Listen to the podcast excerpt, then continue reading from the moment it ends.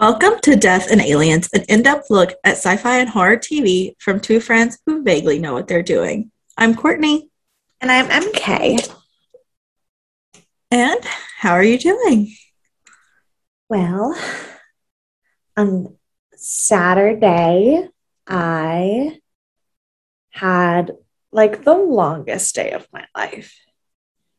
Really? But like not in a bad way, just like in a long. So we had rehearsal for the understudies for the kiddo, like the kiddos musical at 9 a.m. And that went from 9 to 11. And then from 11:30 to 1:30, I had a production meeting for the musical with a bunch of the parents, like trying to make sure we had everything taken care of for the set. And then at two, I went and saw Legally Blonde at one of the local high schools. Oh, how fun! What, how was it? I've never seen them the play musical. It, I always, this is what I was telling my friend on sa- Saturday after I saw it. I always forget how much I like the show because I've only ever seen mediocre productions of it. But like, it's a really good show. I've heard that. I've heard that. Um, I mean, and I saw a high school, so like obviously it was a high school, Right. Um, but I will say, like, vocally, it wasn't my favorite thing I've ever seen, but the kids were in it. Like, the acting was pretty, pretty good for high school kids. And the choreography, which granted, I'm friends with the choreographer, but like the choreography was phenomenal. so good. And she like really made them work. And it was, it was great. And, um, and then I went from there to a friend's house for because and by friend I mean like I babysat her kids and then she baby like she babysat me when I was a kid and then I babysat her kids and she's like like a little younger than my parents but like Right. um and because she had birthday presents for me Aww. they were they're um like Lenox crystal Beauty and the Beast ornaments they're beautiful You have to send me some. I will. And then I went out for beer flights and dinner with Brittany. And um, time. we uh, drank too much and stayed out too long, and it was great. It was- Been there. Yeah, I love it. Love it. Go. Yeah, so uh, it was like a super, super long day, but like none of it was miserable. Right. Right. So Well, um, 75% of my Saturday was miserable, but it's because I stayed out like too, too late and drank too much on Friday because I was just gonna have drinks with Dom until like midnight-ish and then I was like, check your train schedule because he lives in Long Island and he was like, the next train's not till 145 and I was like, okay, so we're gonna keep drinking. so then we went out and then he was going to catch his train at the same time as Owen was getting off work. And Owen was like, I'm going next door. Let's go to a Donahue's and drink. I was like, okay, sounds good. We went over there and like hung out. And then he was like, okay, now we're going to the playwright. I was like, I'm going home. It is after two in the morning. I have had too many drinks now. And I did not eat dinner because I was trying to rush the recording to get to the show and then didn't eat because I was just thrilled that I made it to the show and just needed a Yeah. drink. And then it was 2.30, 3 o'clock in the morning and I had had only alcohol. Um, so then I was sick all day Saturday which is fair. until I went to work and uh, chugged some ginger ale and bitters and uh, chugged some Coke after that and then had some Bowlins for dinner. Um, but the one exciting thing about Saturday, my parents who tell me they love me dearly but never want to listen to our podcast, um, started Bates Motel. And because they finally finished Grimm, so they needed a new show to watch together. And um, so they started it, and I was talking to my mom. All my days are the same. It was either today or yesterday. I don't know. And um, she was like, "Yeah, I think we really like it. It's going to be a good show." I was like, "Great! Now you can watch my podcast." And I was like, "Are y'all watching it like along with my podcast?" She's like, "We watched like six episodes." I was like, "Well, now you can't tell me anything that happened." No. Please um, not. absolutely cannot tell me anything. I was like, I am, well, at this point, we are four episodes in. I was like, Yeah. you can't tell me anything. She's like, but we have to keep watching it because that's how it goes. And I was like, all right, well, maybe you could listen to my podcast here. And she's like, okay. She has not listened still, but hopefully she will. She says she will. So if you do, hi, Mom. Whenever you get around to this, hello. Yes, yes. Whenever that. She told me, she did tell me if I sent her the link to it, she would listen because she doesn't know how to find it on her own, even though I've sent her the link mm, at least 20 times. Um, and I sent it to them both today, and my dad told me he wasn't listening because I hadn't listened to the song he sent me yesterday yet. So, but I did listen to the song, so now he has to listen to the episode. That's how Good. it works. Good. Um, but yeah, so speaking of this episode, we are talking about Bates Motel, season one, episode three, and it is called What's Wrong with Norman, which is very aptly titled. Um, it was rated 8.1 out of 10, which is the highest so far of our three episodes in. Well, Um, I'm. I can see why. I also can see why. Very well done. Um, the air date was April 1st, 2013. Um, I would have liked to have seen if there was any April Fool's jokes regarding it, and I did not because I just remembered the second that it aired on April 1st, 2013.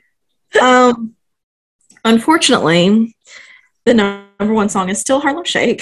Oh God! How Why long this song? Why did How I it- listen to the song?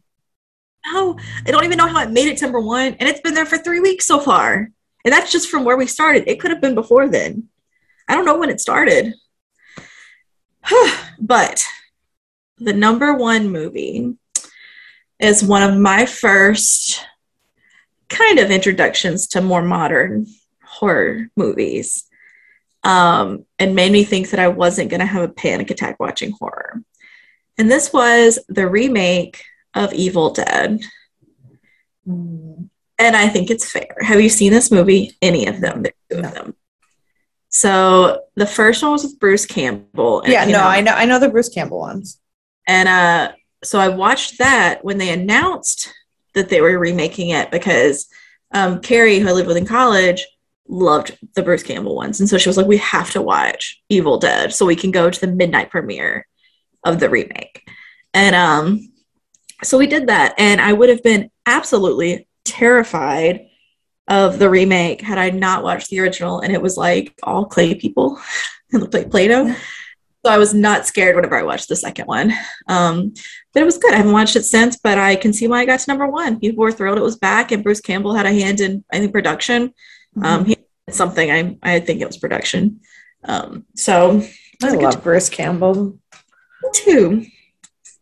I've uh, been watching him on um, what's that show I've been watching? Burn Notice. That's the one. That's the one. Thank you. um, and on this day, the world's first smelling TV screen was unveiled in Japan. Hashtag smell-o-vision. And do you know this was what year are we in? Nine years ago, and we still don't have TVs we can smell. Granted, my TV I think came out before 2013, but Why? Why do I? Why would I want that? well, you know, you see like those cartoons and stuff, and like, I mean, you have the, No, the beast. no, no, no. Because what I would do with a smelling TV is exclusively watch the Food Network and then get pissed off that I couldn't have any of the food that smelled so good. That's very fair. That is fair. That's all I would do with it. Really good interactive experience though, because I love uh, fan- what is it? Oh my gosh, I can't remember any. PhilharMagic. Um, it's one of my faves.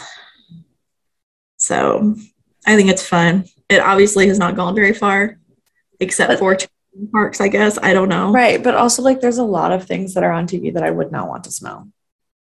That is also very true. Like not a single scene in this show, but I want to smell. No, no, I don't. I don't think I would either. No. Um.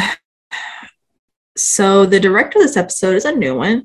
He is Paul A. Edwards, and it kept everywhere I read it kept saying also known as Paul Edwards, and I'm like, okay, just took a letter out, like it's fine, but it was like very particular about it. Um, he's known for Man on Fire, Lost, Oh, Heroes, and Sleepy Hollow. wait, what was the third one? Heroes, Heroes. Oh, okay. which I haven't seen, but has raving reviews. I love Heroes. Um, I know him from. He's only done a few episodes of. He did one episode of Cloak and Dagger, which I think is phenomenal show. It has wonderful Uh-huh. special effects. Um, it's also set in the South, which is fun. Um, he did three episodes of Gotham, which Okay. is probably my favorite superhero show. Maybe Okay, only because of Ben McKenzie. I do love Ben McKenzie, but it's very dark, and I love it. Um, this is his only episode of Bates Motel, so this is the only time we're talking about him. So I'm talking about him a lot. Um, he has done three episodes of Once Upon a Time, which is excellent.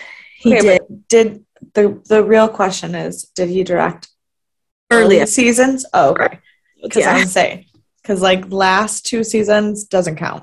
No, they were early episodes. to tie us back to Bryan Fuller, he did one episode of Pushing Daisies.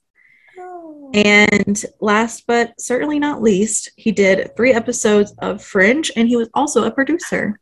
I love Fringe. Oh, I know. That was just for you. Um, our writers are mostly the same. We have Carlton Cuse, Kerry Ehrin, and Anthony Cipriano. Robert Bloch's credited, and Bill Balas is staff writer. But we do have one new writer, Jeff Wadlow, who is known for the new film Truth or Dare, um, the Bluth Productions one that I still haven't seen that I've been wanting to see. Um, he was really highly regarded for his screenwriting in Kick-Ass 2. Um, he wrote on two episodes of Bates Motel, and fun fact, he is the nephew of Katie Clark. Oh, interesting. So, what's wrong with Norman? Spoiler alert, a lot of Everything. Um, so we start with the beginning of this episode. Norman is frantically hiding things under his bed, which is the new Yeah. So, okay, this was it was like previously on, and then it showed him putting the stuff under his bed when, like, from the episode before. But I didn't see the serial killer belt the first time. Definitely missed that the first time. Don't know when. I don't think it was in the last episode. I think they accidentally ran that through the previously before because of how they connected everything. I don't think it actually was previously. Um, Well, no, because it was the it was when wasn't it when when he was cl- clicking the flashlight? Wasn't that when Emma came to the house? no, because that was when he was hiding the book. Oh, but nobody was at the door. I don't know.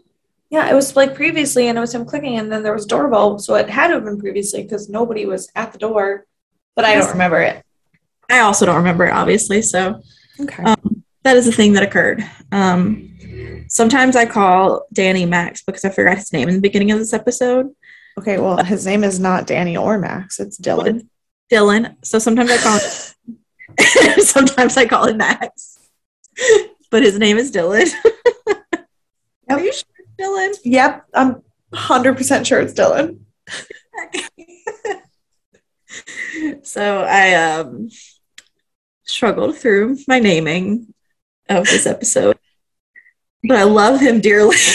Yes. Uh, So it starts off with a kind of funny scene with him trying to figure out how to be intimidating. He has his gun. I wrote Dylan has clearly never had a actually had a gun before. He straight up lied when he said he's held a gun before because he had. That is exactly what I said. I was like, okay, Dylan, you are you are not fooling anyone. Which we find out later is untrue. He has like handled a firearm, but probably not a handgun. Right. It seems more like a hunting rifle or something. Yeah. Handgun, but that's fine. Um, and then he walks in to uh, Norma Norman and just says, um, good morning, Mr. and Mrs. Bates. And I was like, okay, that's really funny, but also it's unfortunate that it's true. like okay um and this is where we learn max actually actually has a job um which we saw he was trying to get into last episode although we have not learned yet what it is. We will. Yes. Um, next we go to the school and emma is a mess. We learn she has not gotten over this pot field. She has not been sleeping. She is convinced these people are going to come find her and kill her which i do not understand because the whole town is going on. No, but she was mm, seemed much less worried about the men from the pot field killing her, and much more worried about the fact that seeing the shed made her believe that the Asian chick being dead was real. very upset about that. Um, so she's got a lot going on. And this is one of the first times we see Norman break, not with family, I guess, because he broke. I mean, obviously, he had his whole thing with Dylan. Yeah, Um, but He just like has a conniption fit. I was like, "Yo, Norman, calm down." And uh, we see his face change, which is very well done. I'm starting. This is this is the episode where I started feeling more Norman Bates underlying young Norman. Um, Yeah, no, I think I have a note later in Oh yeah, I have a note later that, that I, where where there was the scene that was the first time that I believed it was Norman Bates. yeah, yeah. Um, I started seeing it now, and then we moved to his class, and he is supposed to be taking a test, and instead he is having this like really dark thought about his teacher being tied up and tortured, and um, that's not great. I wrote, "What the hell, Norman?" But also, we all knew the English teacher was going to be a problem.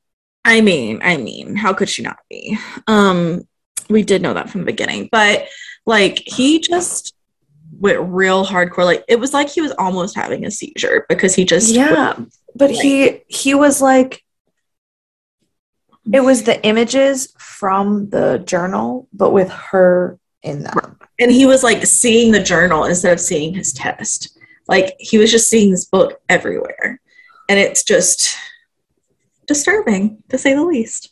Yep. Um, so because he then immediately passes out while she's trying to like wake him out of his stupor, he's rushed to the hospital. Yeah. And our next scene is Norma being concerned about Norman, saying he's never passed out like this before. Um, which I think she's lying. I think she's lying too, Yeah. because she's clearly said that there are things that he does these things before. Like later on, she says this. So like, I think this is not maybe not the first time, maybe just the first time that he's been hospitalized for it. Yeah. Um, no. But the way the way she was like, no, of, of course he hasn't. He never like no. And I was like, are you lying? I think I think you're lying.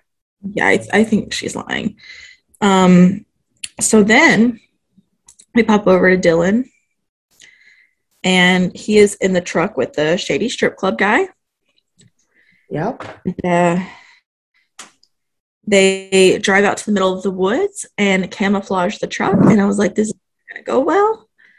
Um, and he starts talking about Deliverance being filmed here, and he uses the line where he says, "Boy, you got a pretty mouth," which is from Deliverance. I have not seen Deliverance. I have heard that line.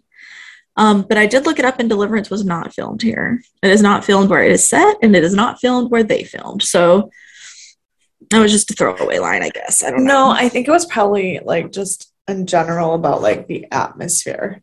It probably was. And when I was reading reviews, everyone, like Max Thieriot's character, they were like, he was kind of useless. We don't really care that he was there. And then they're like, except that one line about deliverance. And I was like, what? I was like, that that's the only thing you like about him? I don't know. The critique world out there, I disagree with today a lot. Um, and we learned that his new job is watching the weed fields. He gets paid $300 a day to just sit, hang out, and drink beer and watch Okay. Now here's the thing. They said that that pot field had five million dollars worth of weed in it, and I was like, "Fuck me." Also, if it's $5 million worth of weed, we could probably afford to pay me more than three hundred dollars a day. Not that three hundred dollars a day is not good. That's mean, more than Right. But- I would take three hundred dollars a day to do nothing. I absolutely would. absolutely. But if I do it long enough, I want to make more. I want to cut. Like I'm I mean, he's entry level. exactly at this point he's entry level, but Yeah. but also sometimes when you get further on, you get burned alive. So you know, Right. my three hundred dollars. Um, and then, oh gosh, something happened that was very cliche. Oh, Bradley came to visit Norman in the hospital. no, no, before the hospital. Oh, scene. oh, okay. and I don't know what it was because I put at this point, I'm wondering. Oh, oh, okay, I remember. I remember. So okay. I remember. So we talked about our predictions last week, and we both predicted he was going to be working with the Potfields and do vigilante stuff. We predicted Norman was going to do some really weird stuff, like off the wall stuff. And um, we had like one more prediction that I don't remember if it came true or not. I predicted that Norman was going to kill everybody. Yeah. And I was like, at this point, I don't know if it's cliche writing or if I just know what to expect from Norman Bates writing. Not obviously not Bates writing, but I was like, because nothing overall surprised me so far. And we're still early in the episode. I would say, Everything I expected to happen was happening. oh, everything I expected to happen was happening, and yet this episode still fucked me up. So, gets a little wild moving forward. So uh, then we go to the hospital, and Norma is terrified, and Norman is not. Norman is very carefree. He's just like, Why are you scared? There's no reason for this. And Norma is just losing her mind.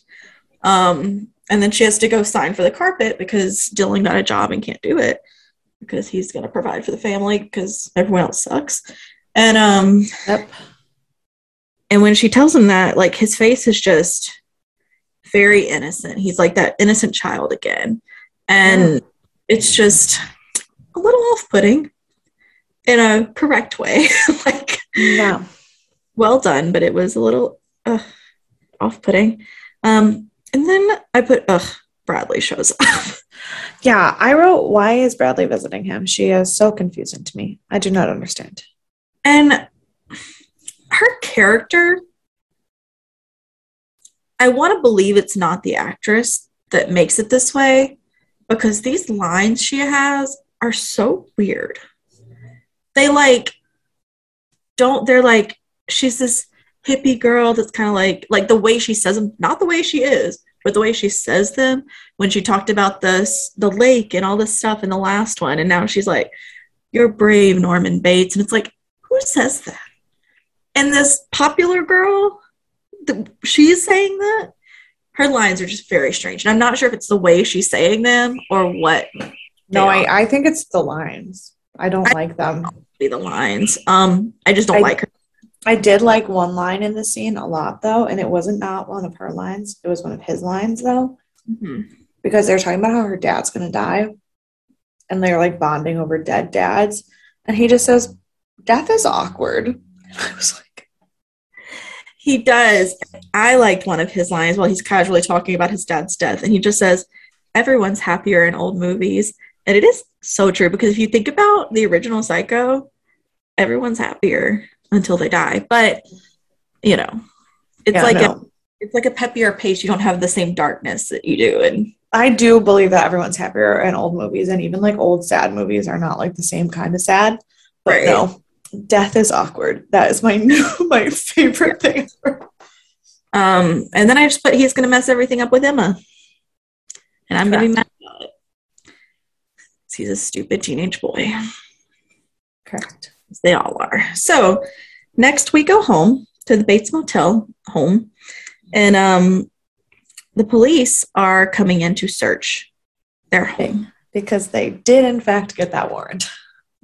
Yes, they did. And uh, Norma goes back to the hospital, and I put she's going to be pissed because I thought Bradley was still there, but she was gone. So uh, Norma was just stressed, and uh, she decides that Norman is leaving right then. And the doctor says, "I think we should keep him overnight." And she just starts taking his like IVs off of him and stuff. And I was like, "I don't think you're allowed to do that. Um, no, you're, you're not. Um, I wrote Norma is a freak. accurate. She's like super freaking out about this warrant thing, even though she's convinced they didn't find anything because she doesn't think there's anything left. Mm, she's a little wrong. Mm. Uh, at first, I didn't really notice it was a belt at first that he was putting it under his bed. I Oh, thought- I did. Yeah, I thought it was straight up a serial killer belt. See, I was writing notes when it came on, and so I didn't see exactly what it was. And I was like, oh, he must have been hiding more books. Like maybe they were his. No. Oh, Um, I know why Norma was a freak. This whole conversation between Norma and Norman about like the police being there and like the way they were interacting with each other, I was like, neither one of them is mentally stable. No, absolutely not. Absolutely not. Um yeah, and then we go back home and uh he immediately runs up to his bedroom and when he realizes that there's nothing under his bed, he falls to the floor and just repeatedly says, "What's wrong with me?" And I just said a lot of things. See, in this moment, I was still unaware that the belt was not his. Mhm. And I could not figure out why he was so upset. Like, I obviously like the belt had like duct tape and a flashlight and stuff, and it felt kind of creepy and serial killery, but he was like losing his mind. And I was like, So you got a tool belt? I don't, I don't get Right. it. Because I didn't notice it was the belt at first, I thought that they had taken picture books and that's what they had taken. And I thought he had recreated some of the torture diary. That would have been even worse. Yeah. Right. Right. And so that's what I was thinking at first. And then in this moment, his eyes get that blank look as he's saying, like, what's wrong with me? And I was like, I get it. I get it now. Um, he's not well. No. And then Norma's baking. Because what else do you do when the world is ending? Apparently, you bake. And this is mean, if COVID taught us nothing, that's what everyone does when the world is ending is they start to bake. I guess that's true. I guess that's true. Um, and uh, this is when we learned that the belt he kept was Keith's Keith's belt, which was the least smart thing he could have done. Um, by far. Like by a mile. And so Norma's like, first like, why would you want to keep that? And I was like, yeah, Norman, why would you want to keep that? And she's like, well, the police haven't said anything, so maybe they didn't find it, but I don't know like what it is. And I'm like, they don't immediately report when they find something. It's not like we found this, now you're arrested. It's like we found this, we're going to talk about it, think it over, and then we're going to come tell you you're arrested. Like, Yeah. that's not a thing that's like super immediate. So she just doesn't know. So I was not seeing that going well. Um, and so then we go back to the pot farm and we learn that Bradley's dad was involved in the pot field, and that is the reason he was burned alive. And that's also, these are the people that also seem to have burned alive the man in the middle of the city. Um, and I just put, I'm really upset about this eye for an eye stuff. I um, am as well, but surprisingly, the thing that upset me the most about the scene had nothing to do with violence. Um, Yeah. Dylan asks his friend slash coworker if they can smoke any of the pot. Right. The guy says, not on the job, which fair. And then says, Do you want a beer? And I was like, I'm sorry, you can drink on the job, but you can't smoke on the job. I have questions. Okay, so that was my first issue. Okay. Okay. Second issue is that they see something in the in the bushes. They're like, oh, we have to make sure they pull out their guns. Everything's fine. They realize it's a pheasant, and he's like, "Have you ever gone pheasant hunting?" I'm like, "You have been there 30 seconds, and you're abandoning your post. You're literally getting paid to sit there and make sure nothing happens, and now you're leaving. Like you have no other job." And um, that was my biggest problem. Yeah. So, I Then- like I, I really like that we're watching a show that makes me care less about men being burned alive than about drinking on the job. Yes, yes, we are. We are in a weird place right now, and it is just how it is. Just how it is. Yeah. Um, so we go back to the home, the Bates home, and sweet Emma shows up, and uh, he really doesn't want to let her in. And I just put poor Emma. She is really getting caught up in the Bates life, and it's really gonna mess her up. And uh, I such a bummer. She only has a little bit of life left. It's such a shame it's gonna not go well. It's so sad. So um this is also when we find find out that uh apparently Keith was super sketchy aside from what we already know about him Yeah. because we go into room number 4 and um there's Chinese writing on the bottom of the sink where theoretically the pictures from the book were that people were tied up. Now we can't confirm that it was Keith who And but that is where we're starting. Yeah. No, but there she doesn't she Emma has some weird things with Keith does not care for him. Obviously Norman also does not care for him. So mm-hmm. that's a good starting place, but there's about zero evidence that Keith is involved in this. Yes, but there's 100% evidence that he's a bad person, Well, yeah. regardless. And I guess I mean like we I we knew it was real. Like I didn't think Emma thinking it was real was fake, but the Chinese symbol on the sink, I was kind of like, "Oh shit. Okay." Yep, here we are. We are in it now. Um, so then uh, Norma is with how you so lovingly have called him, Officer Hottie, and uh, she's playing the poor Norma card, which is she's very smart. Um, she's very good at being manipulative. I this I wrote I almost admire how hard she's playing this guy. I agree. I agree. I thought that too. Because at this point, he's going to tell her everything at their dinner date. And I said he's going to destroy evidence. Like, Yeah. he's known this woman for like half a Oh, wait. and he is destroying evidence for her. I mean, not that this town has a whole lot of morals, but uh still, at least the town knows each other. He doesn't really know her. Right. I mean, what what a way what what a man to be. Right. And uh, so we get back home and we learn that uh, Norman is not very pleased about Norma's dinner with Shelby. And he says he's going to keep manipulating her. And she's like, shut up. This is how it has to be. And then goes over to Shelby's. And um, she's put her face on all nice. Um, and he says, he asked her what she wanted to drink. And she said, oh, I'm good with anything. And he's like, He's like, how's a Jack and Coke? And I was like, yes, very sophisticated. That is what you No. at your house. Not to be nitpicky. That's literally my note says, not to be nitpicky. But there's a zero percent chance he poured any coke in that cup. no, they showed yeah. him they showed him at the bar opening what may have been whiskey and putting ice in glasses and then never opening another like beverage there's a zero percent chance there was coke in that jack and coke remixes his Jack and Coke in his fancy whiskey container. you can't pre-mix jack and coke the coke will go flat I know.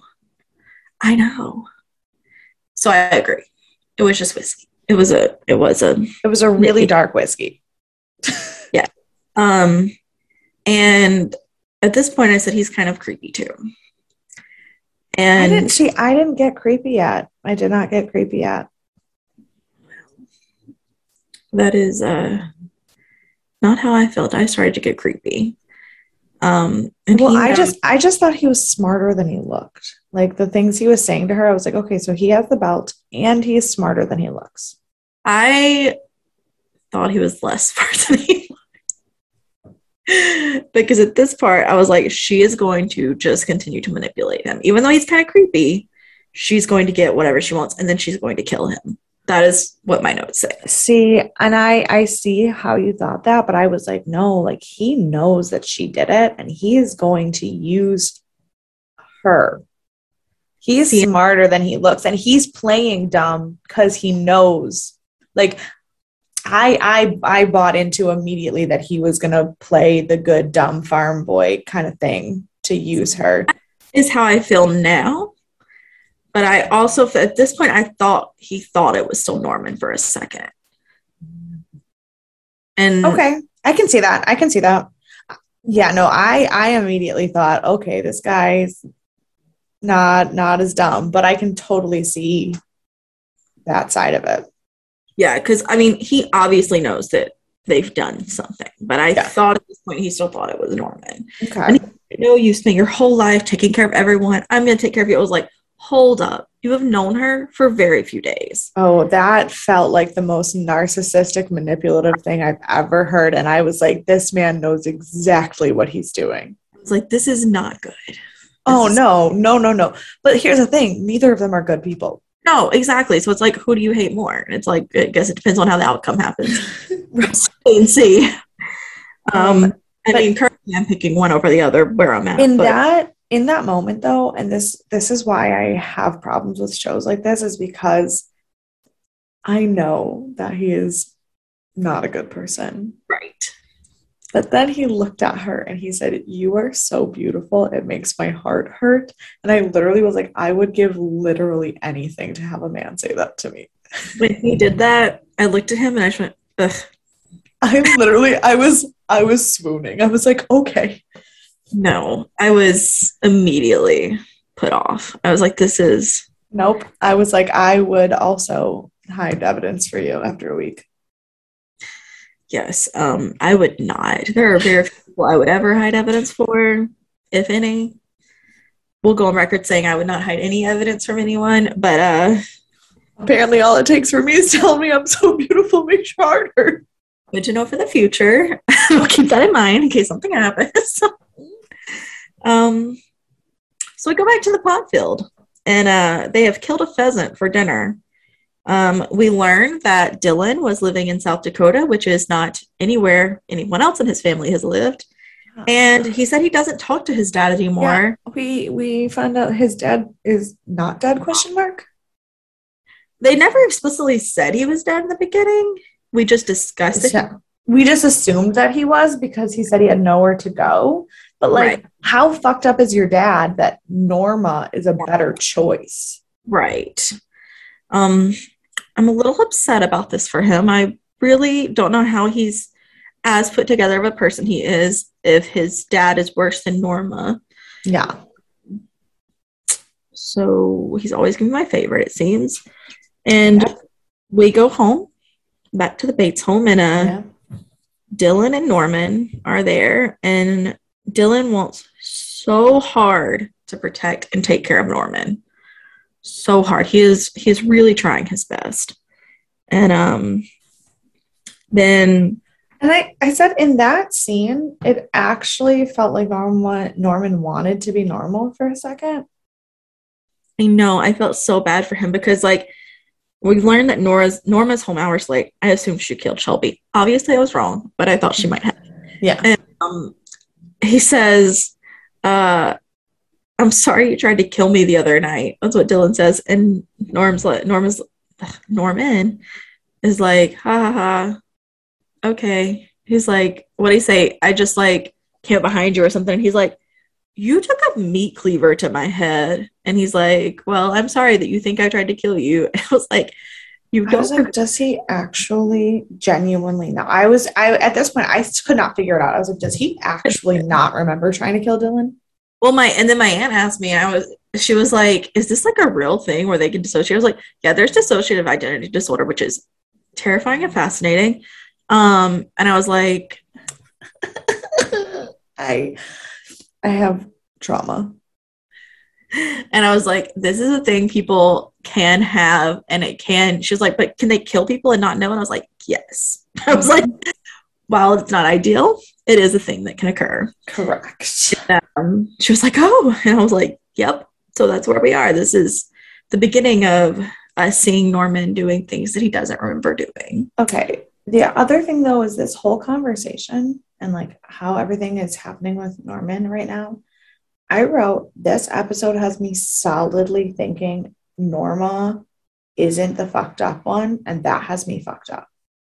I also thought that, especially towards the end of this episode. I am so baffled at the sympathy I feel for her. Cause I'm like, what if Norman killed his dad and Norma was was like waiting because she knew what happened and she just didn't want to deal with it yet. Well, yeah, because he's doing shit he doesn't remember.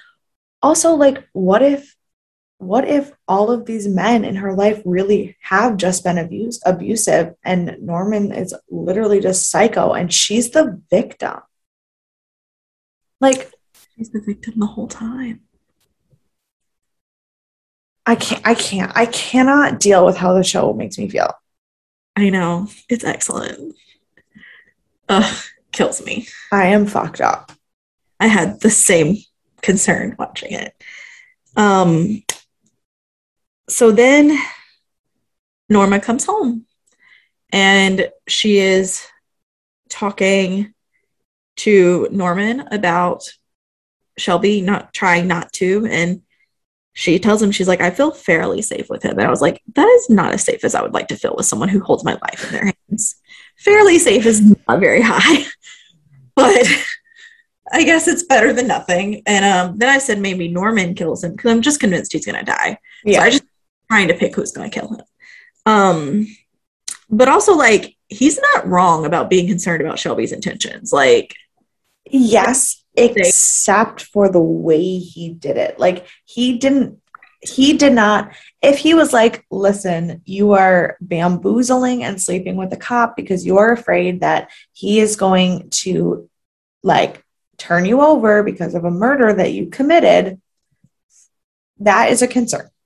Right it didn't it came off like a i don't like that you're sleeping with a man. Right. Yes accurate. And the thing is like we know dylan has the same concerns but norman is the only one who says anything and he cannot say it correctly. Um no. but and and norma even calls him out on it. She's like you're just not used to this. He's like i don't i'm not she's like you're jealous. And he's like you're my mother not my girlfriend. And he she was like i didn't say that Yes. Um, so then we go back to the school and he's talking to Bradley.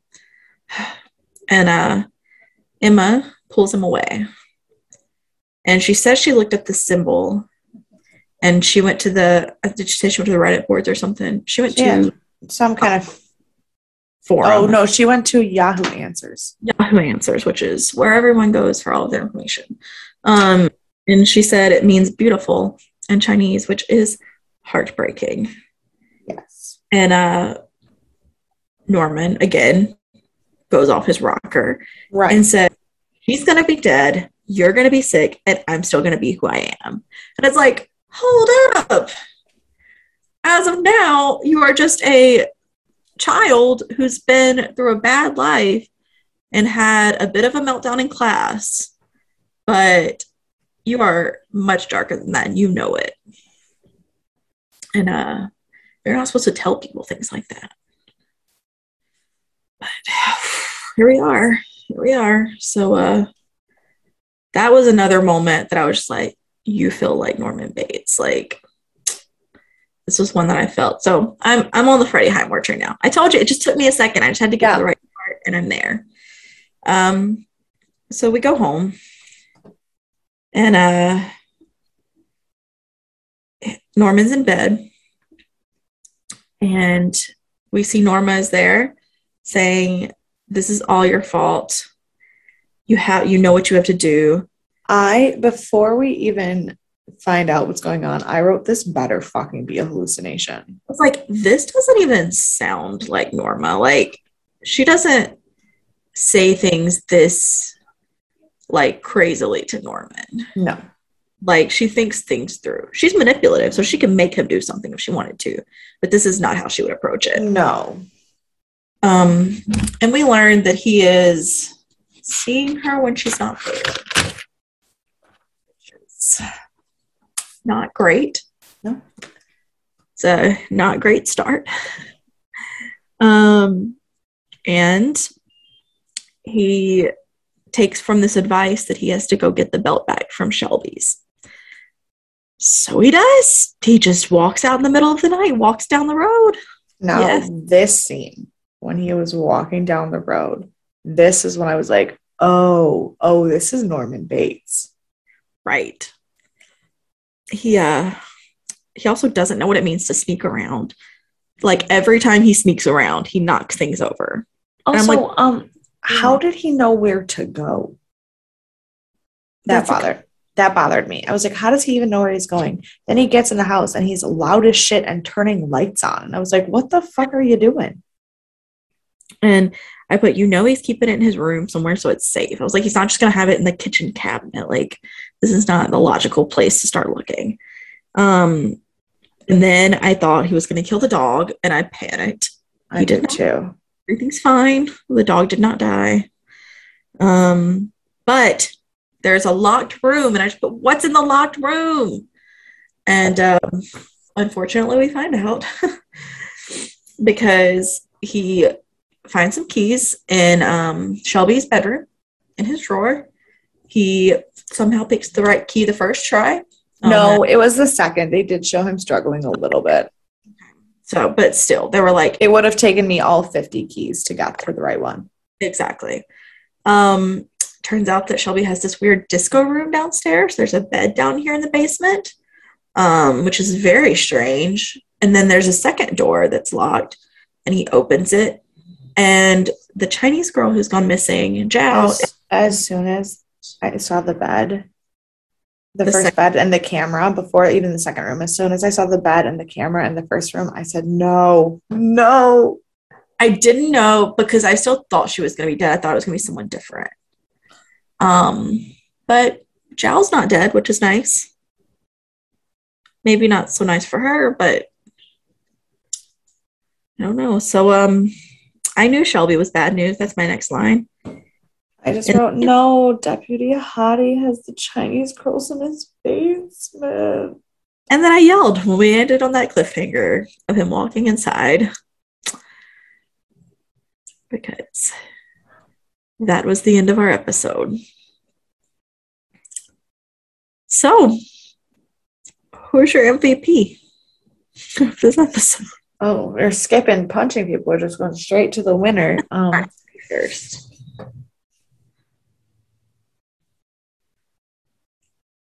I, I guess Dylan, He's my MVP. because I don't think I like anyone else in this episode. Not.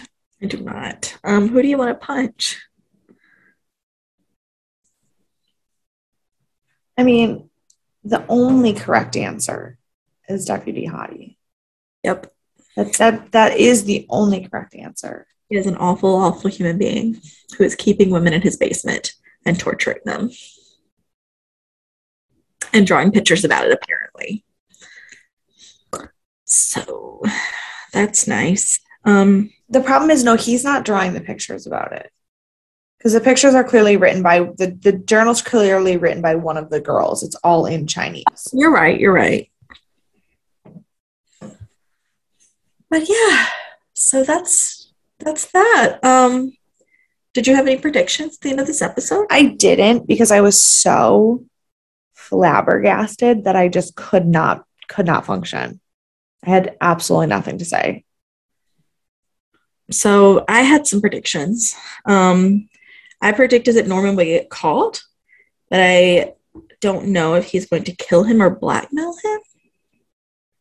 Um, if Dylan, I mean, not, not Dylan, if Norman was going to kill Shelby or blackmail him. Um, and then I also said that I think Dylan is going to learn about everything. No, I literally had had nothing. I was uh, just staring with my jaw open at my computer. I stopped everything and took like made sure I took notes and made predictions before I moved on. Um, I couldn't think. couple of couple of trivia. Okay, great. Um, the scene where the where Norman fights off the dog, the dog chewed through three wooden bats because he was a trained dog to do that. so they kept having to get new bats for him. Of course Um, they did. And also, um, something that I didn't know about in the first episode we watched, but I read about researching this episode, was that the journal that Norman finds is potentially the same journal that we see in the movie because we see um Mary Marion. Is that her name in the movie?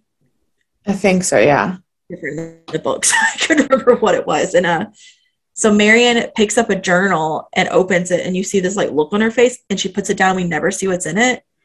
And they're referencing that that is supposed to be like where the journal came from.